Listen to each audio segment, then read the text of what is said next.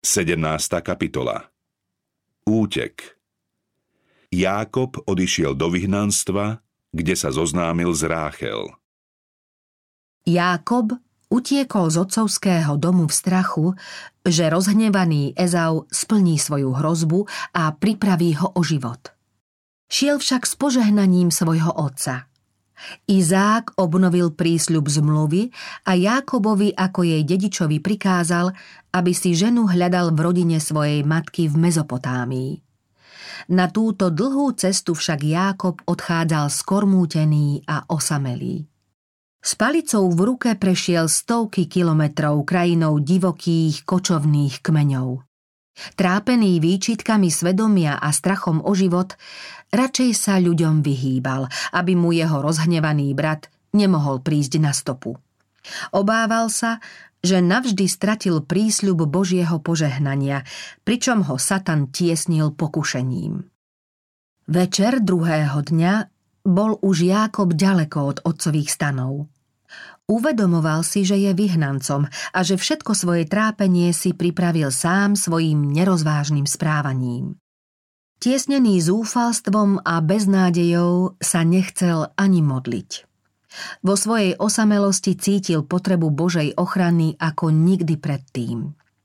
V slzách a v hlbokej pokore vyznával svoj hriech a prosil o nejaký dôkaz, že ho Boh neopustil – jeho ubolené srdce však nenachádzalo úľavu. Stratil všetku seba dôveru a obával sa, že Boh jeho otcov ho zavrhol. Boh však Jákoba neopustil. Jeho milosť sprevádzala aj tohto zblúdilého, maloverného služobníka. Pán sa zjavil Jákobovi taký, akého v tejto chvíli práve potreboval, ako súcitný spasiteľ. Jákob zhrešil, ale jeho srdce prenikla vďačnosť, keď mu zjavil možnosť opätovného získania Božej milosti. Po dlhej ceste si unavený Jákob ľahol na zem a na miesto podušky si pod hlavu dal kameň. V sne sa mu zjavil krásny žiarivý rebrík, siahajúci z neba na zem. Po ňom zostupovali a vystupovali anieli – nad ním stál sám znešený hospodin a Jákob počul z neba hlas. Ja som hospodin, boh tvojho otca Abraháma a boh Izákov. Hospodin slúbil Jákobovi a jeho potomstvu krajinu, v ktorej teraz ležal ako vyhnanec a utečenec a uistil ho. V tvojom potomstve požehnané budú všetky čelade zeme – tento prísľub dostal Abrahám, Izák a teraz aj Jákob. Potom počul slová, ktoré mu v osamelosti a v trápení mali byť útechou a povzbudením. Ja som s tebou a budem ťa ochraňovať všade, kadiaľ pôjdeš. Dovediem ťa späť do tejto krajiny, lebo ja ťa neopustím, kým nesplním, čo som ti zasľúbil. Hospodin poznal škodlivé vplyvy, ktoré budú na ňo pôsobiť v jeho budúcom okolí, ako aj nebezpečenstvá, ktorým bude vystavený. Vo svojom milosrdenstve odhalil tomuto kajúcnemu utečencovi budúcnosť, aby pochopil, aký zámer má s ním Boh aby ho pripravil na pokušenia, ktoré budú v modlárskom a čachrárskom prostredí na ňo doliehať. Stále musí mať na zreteli vznešený cieľ, ktorý chce dosiahnuť a vedomie, že má splniť Boží zámer, má ho stále nabádať k vernosti. Vo videní bol Jákobovi zjavený plán vykúpenia, nie síce úplne, ale do tej miery, do akej sa ho vtedy dotýkal. O tomto tajúplnom rebríku, ktorý mu Boh v sne ukázal, sa neskôr zmienil Kristus v rozhovore s Natanaelom. Uvidíte otvorené nebo a božích anielov vystupovať a zostupovať na syna človeka. Človek mal až do svojej vzbury proti Božej vláde možnosť priameho spoločenstva s Bohom – Adamov a Evin hriech však oddelil zem od neba a človek už nemohol mať priame spojenie s Tvorcom. Svet nemal zostať v úplnej beznádeji. Rebrík predstavuje Ježiša Krista ako budúceho prostredníka. Keby Kristus nebol svojimi zásluhami premostil priepasť, ktorú spôsobil hriech, anieli by sa nemohli stýkať s padlými ľuďmi. Kristus spája slabého a bezmocného človeka so zdrojom väčšnej moci. To všetko smel Jákob vidieť vo svojom obdivuhodnom sne – Niečo z tohto zjavenia pochopil okamžite, no o významných a tajúplných pravdách zjavenia uvažoval po celý život a stále lepšie chápal ich zmysel. Jákob sa prebudil zo spánku v hlbokom nočnom tichu. Žiarivé postavy z videnia sa mu vytratili.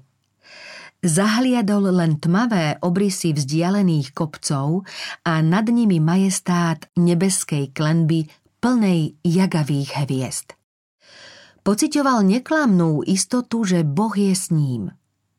Kto si neviditeľný ho svojou prítomnosťou zbavil samoty, preto povedal Naozaj hospodin je na tomto mieste a ja som o tom nevedel. Nie je tu nič iné ako Boží dom a tu je nebeská brána. Jákob včas ráno vzal kameň, ktorý si položil pod hlavu, vstýčil ho ako posvetný stĺp a z vrchu ho polial olejom. Podľa zvyku označovať miesta významných udalostí aj Jákob postavil pomník na pamiatku zvláštneho prejavu Božieho milosrdenstva, aby sa na tomto posvetnom mieste mohol zastaviť a vzývať Boha kedykoľvek touto cestou opäť pôjde. Tomuto miestu dal meno Bétel alebo Boží dom. S hlbokou vďačnosťou si pripomínal zasľúbenie, že Boh bude s ním. Potom slávnostne slúbil. Ak Boh bude so mnou a bude ma chrániť na ceste, ktorú práve konám, ak mi dá chleba na jedenie a šaty na oblečenie, a ak sa šťastne vrátim do svojho otcovského domu, tak hospodin bude mojím Bohom. Tento kameň, čo som postavil ako posvetný stĺp, bude Božím domom a zo všetkého, čo mi dáš, budem ti presne odvádzať desiatky. Jákob sa tu nejako nesnažil vyjednávať o podmienkach – Hospodin mu už slúbil blahobyt a Jákob svojim sľubom vyjadroval vďačnosť za prijaté uistenie o Božej láske a milosti. Jákob si uvedomoval, že Božie požiadavky musí uznať a na zvláštne znamenie prejavenej priazne musí dať odpoveď. Každé prijaté požehnanie od nás vyžaduje, aby sme pôvodcovi všetkých požehnaní odpovedali – Kresťan by sa mal častejšie podívať do svojej minulosti a vďačne si pripomenúť, koľkokrát mu Boh pomohol, keď ho podoprel v skúške a ukázal mu východisko, keď všetko bolo temné a ako ho v ochabnutí posilnil. Tieto dary by mal uznať ako dôkazy strážnej bdelosti nebeských anielov. Pri týchto nespočetných požehnaniach by sa mal pokorne spýtať – čím sa odmením hospodinovi za všetky jeho dobrodenia voči mne. Svoj čas, svoje schopnosti i svoj majetok by sme mali zasvetiť Bohu, ktorý nám všetky tieto požehnania zveril. Kedykoľvek prežijeme zvláštnu skúsenosť alebo nejakú neočakávanú pomoc, mali by sme v tom vidieť Božiu dobrotu a svoju vďačnosť vyjadriť nielen slovami, ale aj obeťami a darmi na jeho dielo, ako to urobil Jákob. Ak vieme ustavične prijímať Božie požehnania, mali by sme vedieť aj ustavične dávať.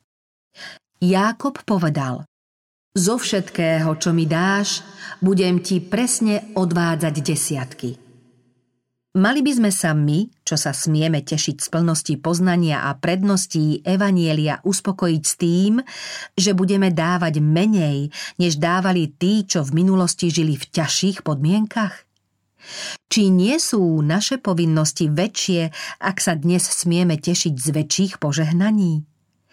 Ako málo si ich však ceníme – Aká nerozvážna je naša snaha matematicky vymeriavať čas, peniaze i lásku a porovnávať to s Božou nevystihnutelnou láskou a s premnohými darmi Božej dobroty. Desiatky Kristovi. Aká to almužna, aká odrobina za to, čo sa nedá zaplatiť. Kristus nás z Golgotského kríža vyzýva k bezmedznej oddanosti. Všetko, čo máme, Všetko, čím sme, máme zasvetiť Bohu. Ráchel Jákob pokračoval v ceste do krajiny synov východu s novou neochvejnou vierou v Božie zasľúbenia a s istotou, že ho sprevádzajú a ochraňujú Boží anieli. Prišiel však celkom inak ako Abrahámov posol pred necelým storočím. Abrahámov sluha prišiel s početným sprievodom na ťavách, s drahými zlatými a striebornými darmi. Izákov syn prichádzal ako bosý, osamelý pútnik, ktorý okrem svojej palice nemá nič. Podobne ako Abrahámov sluha aj Jákob sa zastavil pri studni a tam stretol mladšiu Lábanovú dceru Ráchel. V tomto prípade poslúžil Jákob, keď odvalil zo studne kameň a napojil stádo. Ráchel potom oznámil, že sú príbuzní a ona ho pozvala do otcovho domu.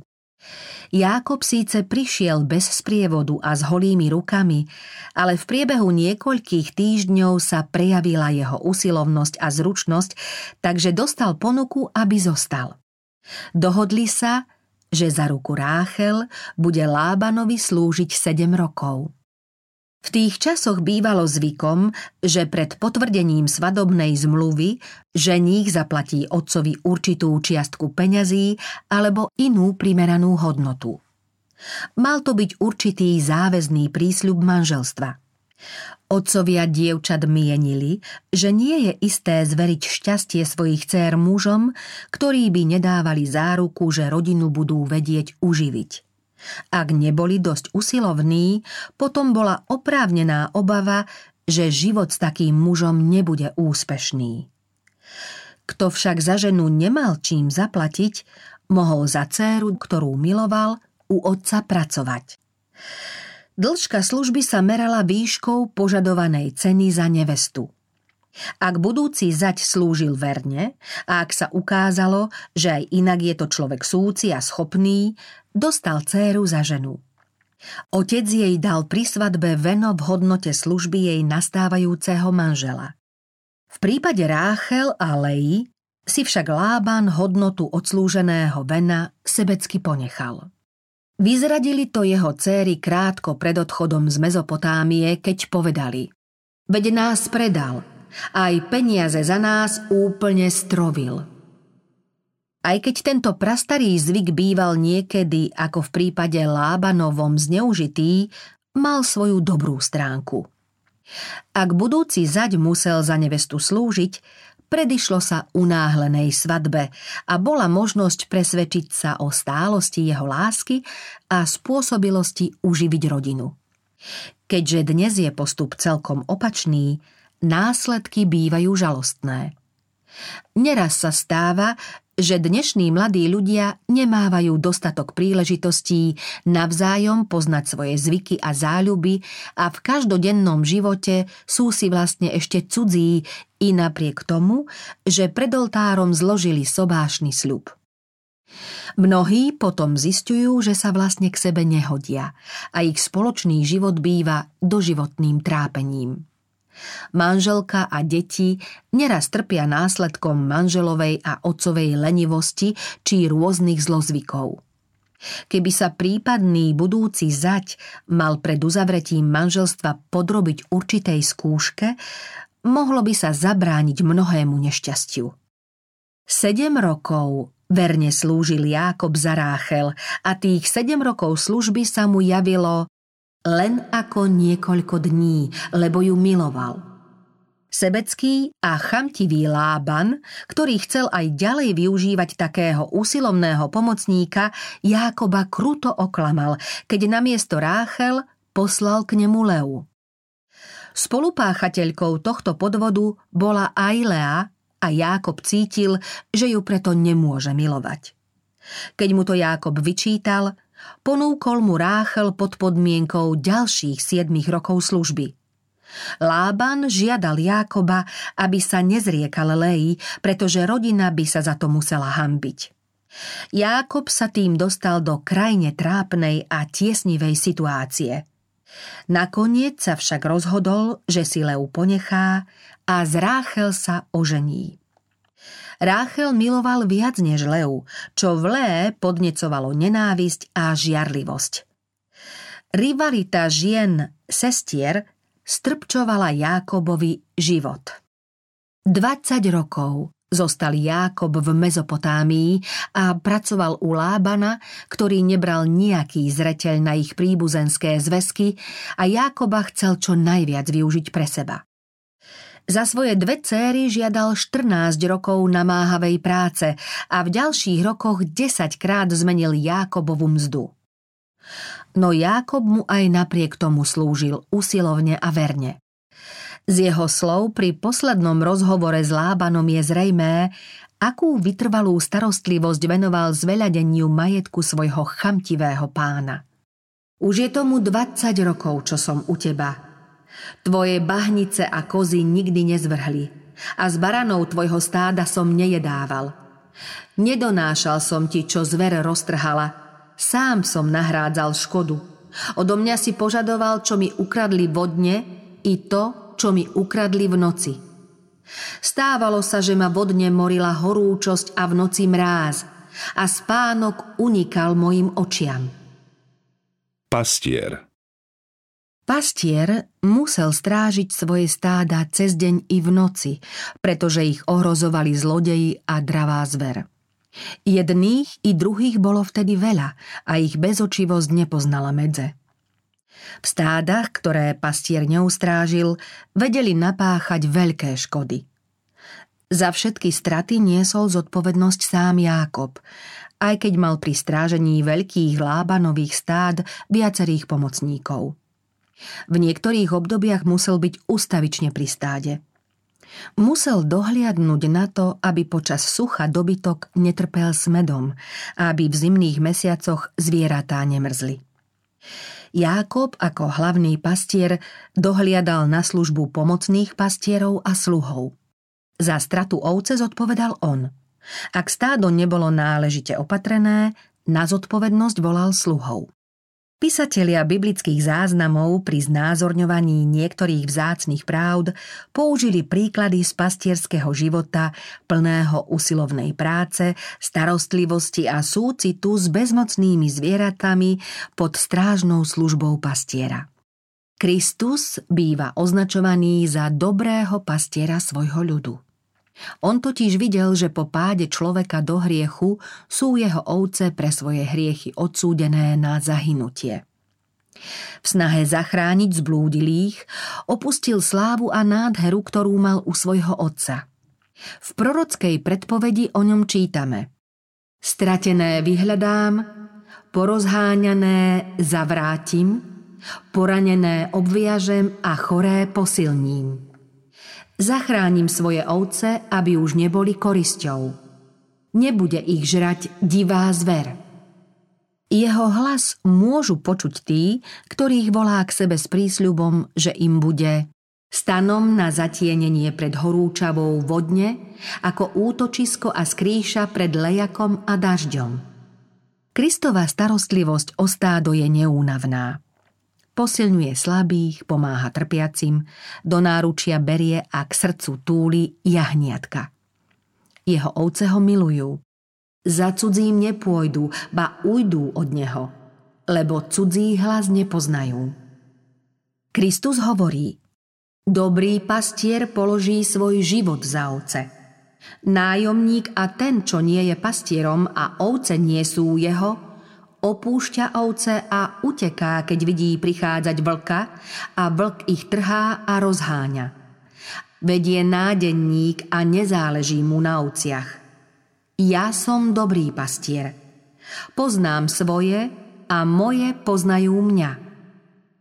Kristus ako hlavný pastier Zveruje starostlivosť o svoje stádo svojim služobníkom ako pomocným pastierom s príkazom, aby on dbali s takým záujmom, aký prejavuje sám, a aby cítili krajnú zodpovednosť za stádo, ktoré im zveril do opatery. Naliehavo ich žiadal, aby stádo svedomito pásli, posilňovali slabých, podopierali unavených a chránili ho pred dravými vlkmi. Kristus v záujme záchrany svojich oviec obetoval vlastný život a svojich pomocných pastierov odkazuje na svoju príkladnú lásku. Nájomník a ten, čo nie je pastierom a ovce nie sú jeho, nemáva opravdivý záujem o stádo. Pracuje len za mzdu a stará sa len o seba. Sleduje vlastný zisk a záujmy zverencov sú mu ľahostajné. V prípade nebezpečenstva stádo opustí a zuteká. Apoštol Peter napomína spolubratov v pastierskej službe. Paste Božie stádo, ktoré je u vás. Starajte sa oň nie z prinútenia, ale dobrovoľne podľa Božej vôle. Nie pre mrzký zisk, ale ochotne.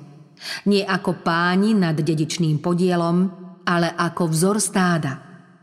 Pavol napísal Dávajte pozor na seba a na celé stádo, v ktorom vás Duch Svetý ustanovil za biskupov, aby ste pásli Božiu cirkev, ktorú si získal vlastnou krvou. Ja viem, že po mojom odchode vniknú medzi vás zdraví vlci a nebudú šetriť stádo.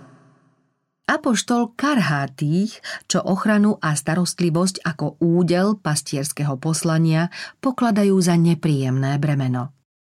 Nie z prinútenia, ale dobrovoľne podľa Božej vôle. Nie pre mrzký zisk, ale ochotne. Hlavný pastier všetkých neverných sluhov prepustí. Kristus vykúpil cirkev svojou krvou – a každý pastier by si mal uvedomiť, že za ovce, ktoré mu boli zverené do opatery, bola prinesená nekonečná obeď. V každej ovci by mal vidieť nevyčísliteľnú hodnotu a nemal by ochabnúť v úsilí starať sa o ne tak, aby boli zdravé a cítili sa dobre. Kristovým duchom preniknutý pastier bude nasledovať Kristov príklad seba zapieravého, vytrvalého úsilia pre blaho zvereného stáda. Ovce pod jeho starostlivou opaterou budú spokojné. Nakoniec budú všetci povolaní vydať počet zo svojej služby. Pán sa každého pastiera spýta, kdeže je stádo, čo ti bolo zverené, tvoje nádherné ovce? Verní pastieri budú bohato odmenení. Keď sa zjaví najvyšší pastier, dostanete nevednúci veniec slávy. Návrat Jákob, unavený službou u Lábana, sa konečne rozhodol vrátiť sa do Kanánu a preto svojmu svokrovi povedal Prepusť ma, rád by som odišiel domov do svojej krajiny. Daj mi moje ženy, za ktoré som ti slúžil, i moje deti, aby som mohol ísť. Veď ty vieš, ako som ti slúžil. Lában však prehováral Jákoba, aby zostal. Povedal mu. Spoznal som, že hospodin ma kvôli tebe požehnáva. Uvedomil si, že jeho majetok pod Jákobovým dohľadom sa očividne rozhojnil. Jákob mu povedal To málo, čo si mal pred mojím príchodom, sa hojne zveľadilo. Časom začal Lában závidieť Jákobovi, ktorý sa Nesmierne vzmohol, mal veľké stáda, slúžky aj sluhov, ťavy aj osly. Nie len Lában, ale aj jeho synovia závideli Jákobovi, ktorý sa dopočul o ich zlomyselných slovách. Jákob pobral všetko, čo mal náš otec a všetko naše bohatstvo získal z toho, čo patrilo nášmu otcovi.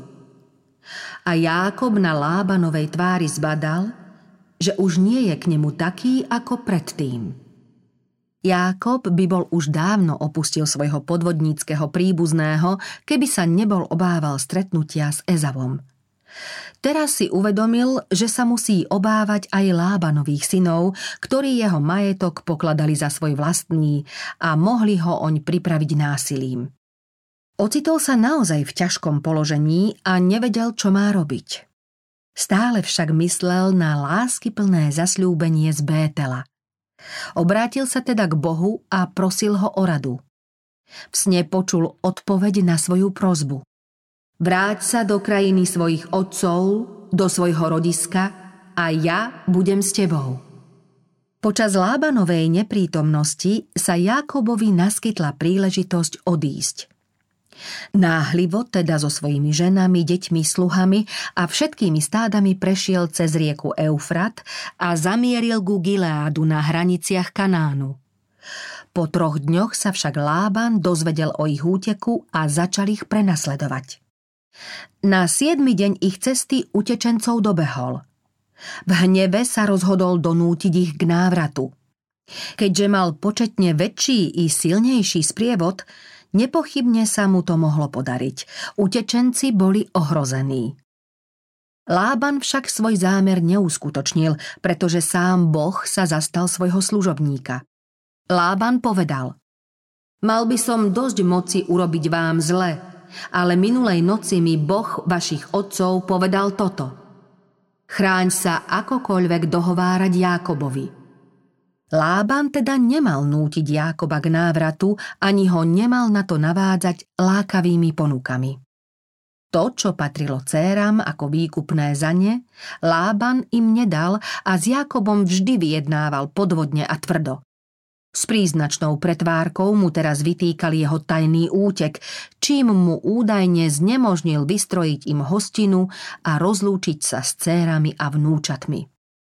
Jákob však vo svojej odpovedi otvorene poukázal na Lábanovo sebecké a chamtivé správanie a vyzval ho, aby dosvedčil, ako verne a poctivo mu slúžil. Povedal, keby nebol býval so mnou Boh môjho otca, Boh Abrahámov a ten, ktorého sa bál Izák, veru by si ma bol prepustil na prázdno. Ale Boh videl moje trápenie i lopotu mojich rúk – preto ťa minulej noci napomenul. Keďže Lában uvedené skutočnosti poprieť nemohol, navrhol, aby uzavreli zmluvu. Jákob súhlasil a na znamenie toho navršili hromadu kamenia. Lában ju potom nazval Gal Ed alebo Micpa, to jest pozorovateľňa, a povedal – nech hospodín dozerá na mňa a na teba, keď sa rozídeme. Potom Lában povedal Jákobovi. Tu je hromada a tu je posvetný stĺp, ktorý som stýčil medzi mnou a tebou. Táto hromada bude svetkom, svetkom bude i tento posvetný stĺp, že neprejdem za túto hromadu k tebe, ani ty neprejdeš za túto hromadu a za tento posvetný stĺp ku mne, so zlým úmyslom. Boh Abrahámov a Boh Náchorov, Boh ich otcov, nech súdi medzi nami. A Jákob prisahal na toho, ktorého sa bál jeho otec Izák. Na to usporiadali spoločnú hostinu. Noc sa minula v priateľskom rozhovore a na úsvite sa Lában so svojím sprievodom vydal na cestu domov. Touto rozlúčkou sa skončilo akékoľvek spojenie medzi Abrahámovými deťmi a obyvateľmi Mezopotámie.